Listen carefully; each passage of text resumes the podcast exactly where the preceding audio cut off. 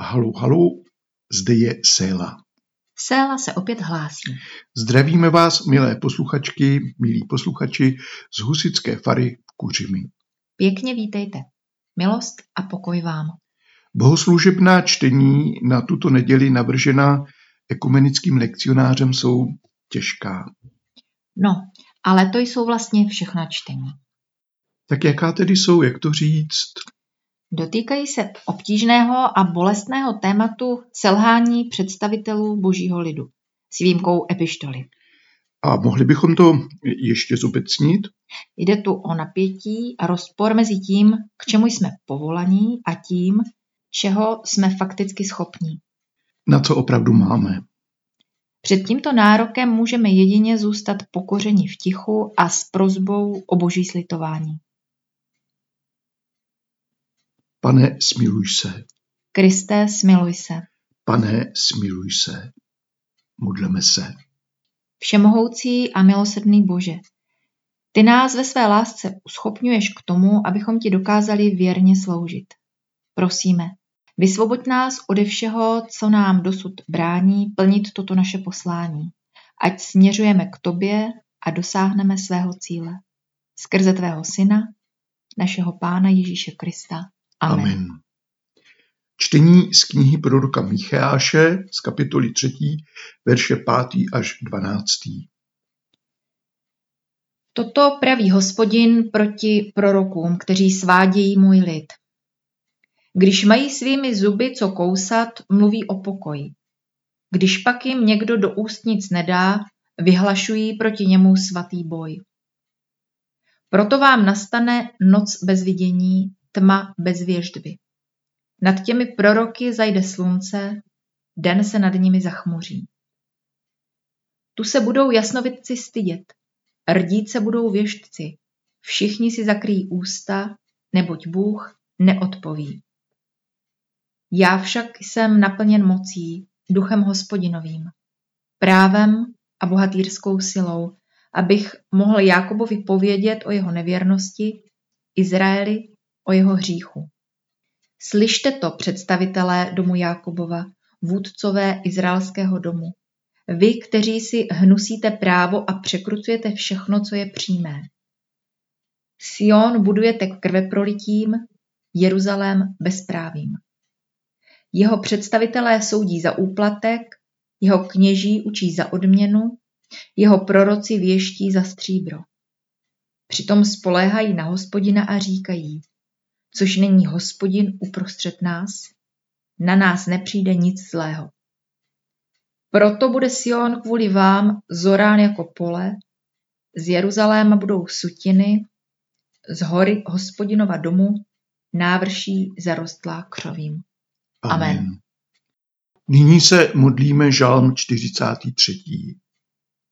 Dopomoz mi Bože k právu, ujmi se mého sporu, Dej mi vyváznout před bezbožným pronárodem, před člověkem záludným a podlým.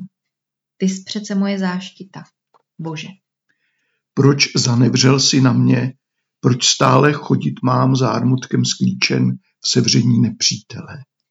Sešli své světlo a svoji věrnost, ty ať mě vedou.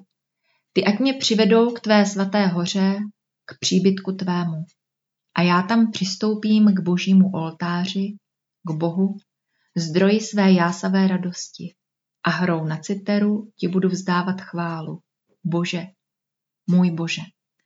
Proč se tak trpce rmoutíš, má duše?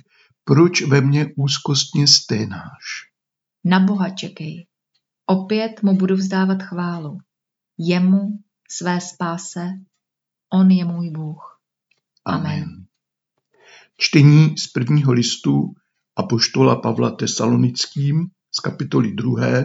od verše 9. po verš 13. Jistě si, bratři, vzpomínáte na naše úsilí a námahu, jak jsme ve dne v noci pracovali, abychom nikomu z vás nebyli na obtíž, když jsme vám přinesli Boží evangelium. Vy i Bůh jste svědky, jak jsme se k vám věřícím zbožně, spravedlivě a bezúhonně chovali. Víte přece, že jsme každého z vás jako otec své děti napomínali, povzbuzovali a zapřísahali, abyste vedli život důstojný Boha, který vás povolal do slávy svého království. Proto i my děkujeme Bohu neustále, že jste od nás přijali slovo Boží zvěsti ne jako slovo lidské, ale jako slovo Boží, jímž skutečně jest. Vždyť také projevuje svou sílu ve vás, kteří věříte. Amen. Aleluja, aleluja, aleluja. Čtení svatého Evangelia podle Matouše z kapitoly 23, verše 1. až 12. Tehdy Ježíš mluvil k zástupům i k svým učedníkům. Na stolici Mojžíšově zasedli zákonníci a farizeové. Proto čiňte a zachovávejte všechno, co vám řeknou, ale podle jejich skutků nejednejte. Neboť oni mluví a nečiní. Svazují těžká břemena a nakládají je lidem na ramena, ale sami se jich nechtějí dotknout ani prstem. Všechny své skutky konají tak, aby je lidé viděli. Rozšiřují si modlitební řemínky a prodlužují třásně. Mají rádi přední místa na hostinách a přední sedadla v synagogách. Líbí se jim, když je lidé na ulicích zdraví a říkají jim mistře. Vy však si nedávejte říkat mistře. Jediný je váš mistr, vy všichni jste bratři. A nikomu na zemi nedávejte jméno otec. Jediný je váš otec, ten nebeský. Ani si nedávejte říkat učiteli. Váš učitel je jeden, Kristus. Kdo je z vás největší, bude váš služebník. Kdo se povyšuje, bude ponížen a kdo se ponižuje, bude povýšen. Amen. Amen. Tak, jak bychom to těžké téma mohli nějak uchopit? Napadá ti něco? No, doporučoval bych především trpělivost, nespěchat. Každý ten biblický text je nějak zakotven v rozdílných okolnostech. Abychom ho správně pochopili, potřebujeme vzít v úvahu původní kontext a pak hledat, jak to spojit s tím naším současným kontextem. To zní dost komplikovaně. Taky to komplikované je. Vyžaduje to přesnost a pozornost vůči biblickému slovu. Nespěchat a nebýt povrchní. Také bychom to mohli nazvat rozlišováním a zvažováním. Je tedy otázka, jestli to s našimi omezenými možnostmi vůbec můžeme dokázat. Souhlasím. Aspoň se o to pokusíme a budeme pokoušet. Tak začneme Michajášem. Tady vstupujeme do judského království někde v 8. století před Kristem. Vrcholná doba královská je také dobou proroků. Proroci představují kritickou instanci proti, dnes bychom řekli, královskému a chrámovému establishmentu a také proti falešným prorokům. Kdo to vlastně byli ti falešní proroci? To je velká otázka, na kterou nenajdeme stoprocentní odpověď. Začneme tím, kdo je to vůbec prorok. To je ten, kdo sděluje boží výroky, přijímá je a převádí do lidské řeči své doby. Používá k tomu určitý jazykový styl. Jaký? Je to přímá řeč uvozená třeba slovy tak praví panovník hospodin, anebo přímá řeč zakončená výrok panovníka hospodina. Je zajímavé, že tato forma prorocké řeči pochází z jazyka tehdejší diplomacie. Prorok mluví skutečně jako ambasador hospodinů. Ale to je spíš, řekněme, taková zajímavost, ale hlavně prorok jako prostředník božích výroků požívá v Izraeli zvláštní autoritu. A teď, falešný prorok je ten, kdo se vydává za proroka ale z nějakého důvodu nesprostředkovává hospodinovi výroky. Mohou to být jeho myšlenky, přání nebo přání někoho jiného. Takový prorok se může mílit, klamat sebe i druhé, může špatně té božské inspiraci rozumět, podléhá různým vlivům a zájmům, ale může taky lhát. Prostě zneužívá onu zvláštní autoritu a to je velmi vážné. Dobře, to je jasné. Ale jak to poznáme? No, to je ta kardinální otázka a není na to recept. To ukáže čas. Po ovoci poznáte je. Celá doba královská a prorocká je časem jakéhosi duchovního zápasu a hledání odpovědi. A co se v tom zápase osvědčilo, přešlo do prorockých knih Starého zákona. Je v proroctví tehdejší doby je hodně široký a není omezen jen na Izrael. Nebyli to tedy jen ti proroci, jejichž slova máme zaznamenána v Bibli. Existovali také jacísi profesionální proroci, eh, chrámoví nebo dvorští. A nemusíme si je hned představovat jako nějaké programové záporáky, lháře, modláře a tak. I oni věřili v hospodina, byli otevření duchovní inspiraci, pravda, mohli si třeba dopomáhat určitou technikou, eh, ale na tom není, bylo nic zlého. A také jejich duchovní zážitky mohly být autentické, ale jako chrámoví či dvorní zaměstnanci byli placení chrámem či dvorem.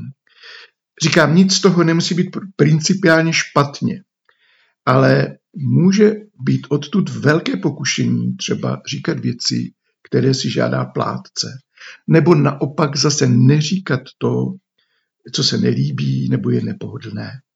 Ale neznamená to nutně, že by každý takový prorok musel být ten falešný. Ale prostě vedle těchto profíků najdeme i ty, které si Bůh povolal mimo tyto struktury. Někdy jsou to individualisté, ale většinou kolem sebe vytvářejí okruh posluchačů a učedníků. No, tak to je tedy hodně zamotané. Dík. Není zač. Působí to hodně nepřehledně, nepopírám. Ale v izraelské tradici, vys takzvaná Tóra o proroctví, Deuteronomium 18, 9. Eh, verš a následující, eh, tam najdeme aspoň toto vodítko. Velká opatrnost vůči pozitivnímu prorokování. A tím myslíš co? Hned vysvětlím. Když někdo eh, říká samé hezké věci, jako že to bude dobré, že se nám nic zlého nestane, protože Bůh je s námi a tak dále, bacha na něj.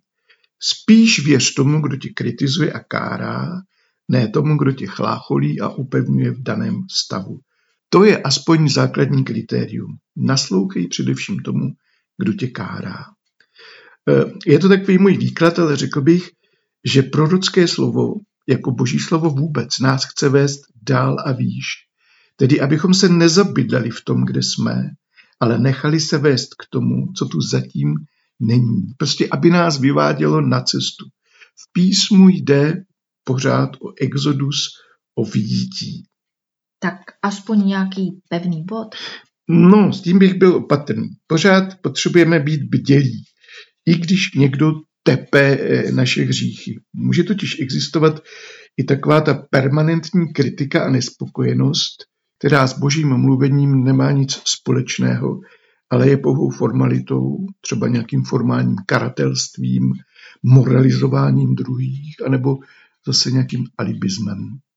No a potom tu ale máme ještě další kritérium a to je autenticita proroka. Odpovídá to, jak prorok žije tomu, co říká, ale zase to není tak jednoduché. Nekryje se to totiž s našimi morálními kritérii. Jsou proroci, kteří se nechovají jako správní věřící a přece je jejich poselství pravdivé a naopak. Však podívejte se na biblické svědky, kolik etických nedostatků bychom na mnohých našli. Takže pořád tak nějak nevíme. Ano i ne. Přeci jen máme nějaká vodítka a víme, že máme být opatrní ve svém úsudku. Nestačí třeba pouhé nadšení. Nestačí to, co se nám líbí a zaujme nás, co nás osloví a vzedme nějakou tu emoční vlnu. To může být taky cesta do záhuby.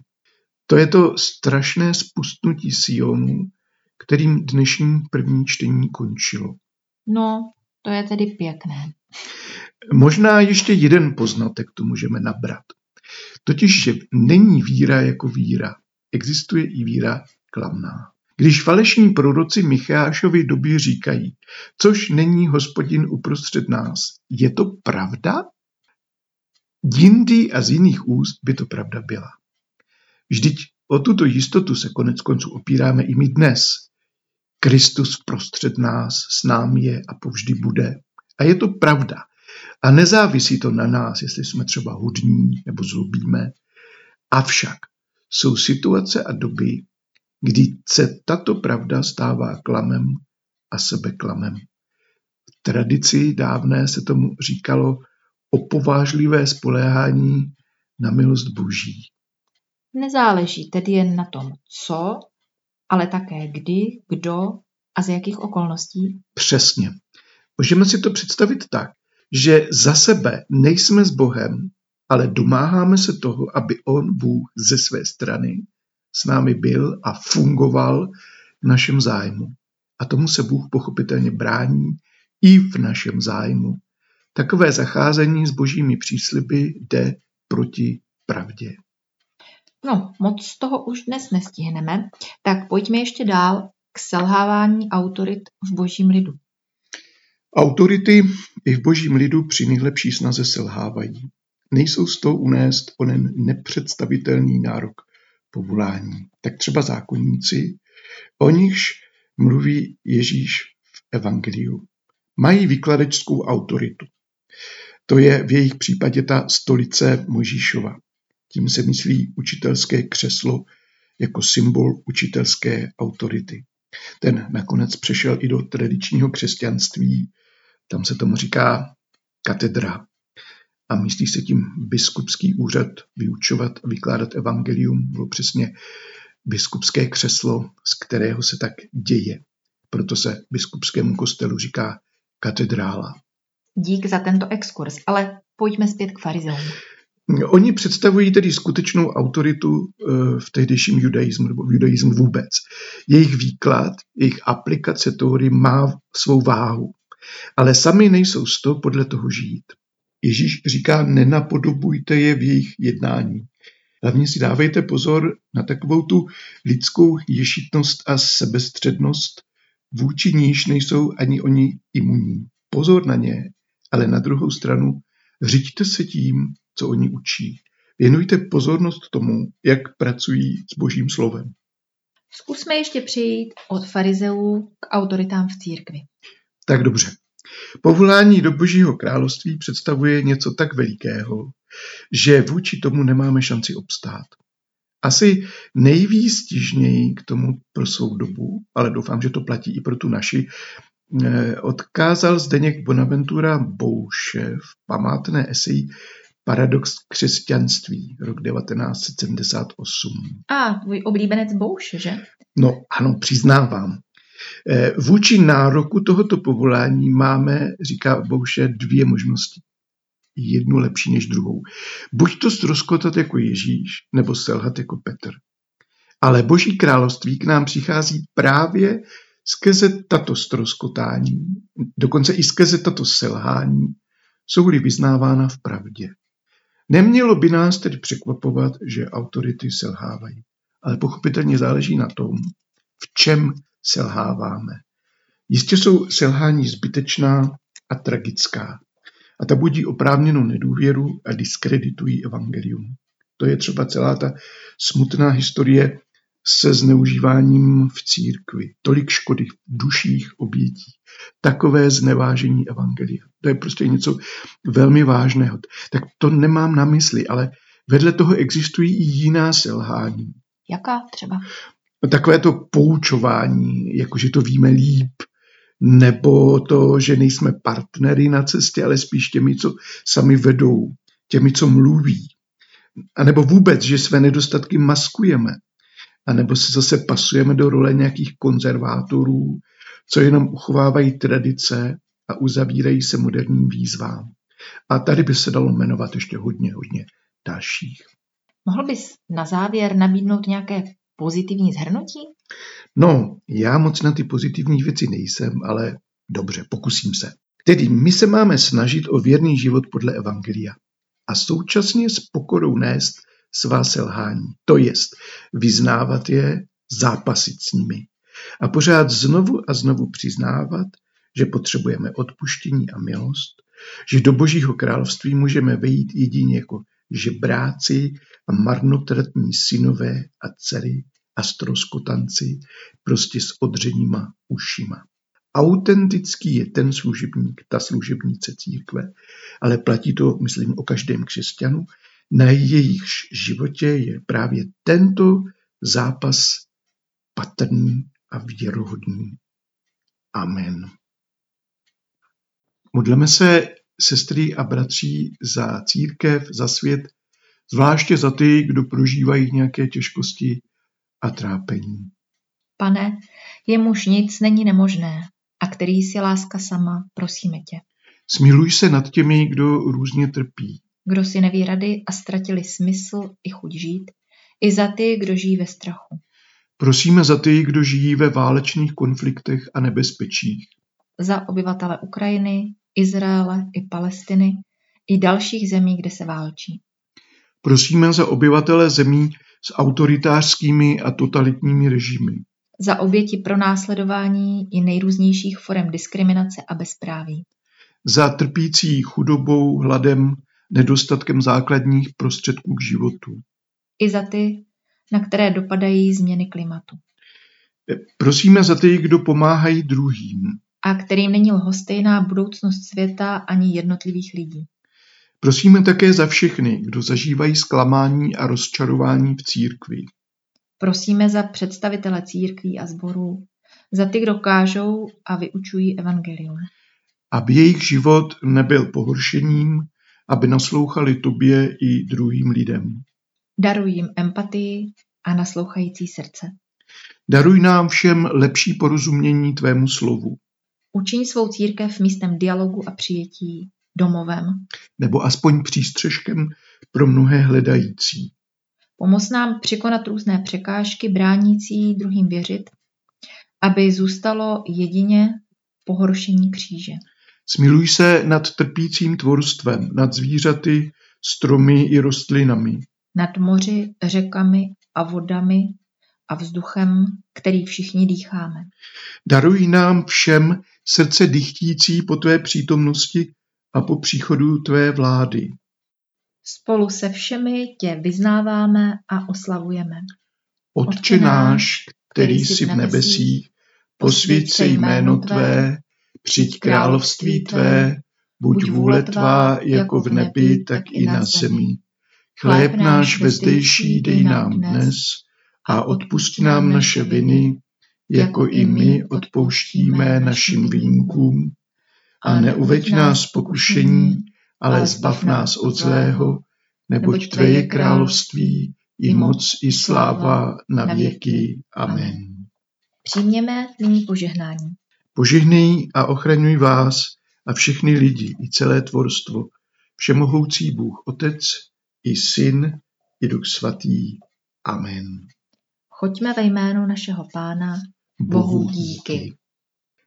Tak dnešní séla neboli bohoslužba slova s kuřimi končí. Děkujeme za vaše společenství, za zájem o Boží slovo i za modlitby. Děkujeme, že jste se k nám dnes připojili. Přejeme vám dobrý a pokojný čas. Pokojnou neděli i celý týden. A doufáme, že se příští neděli tady opět setkáme. Tak, naslyšenou. naslyšenou.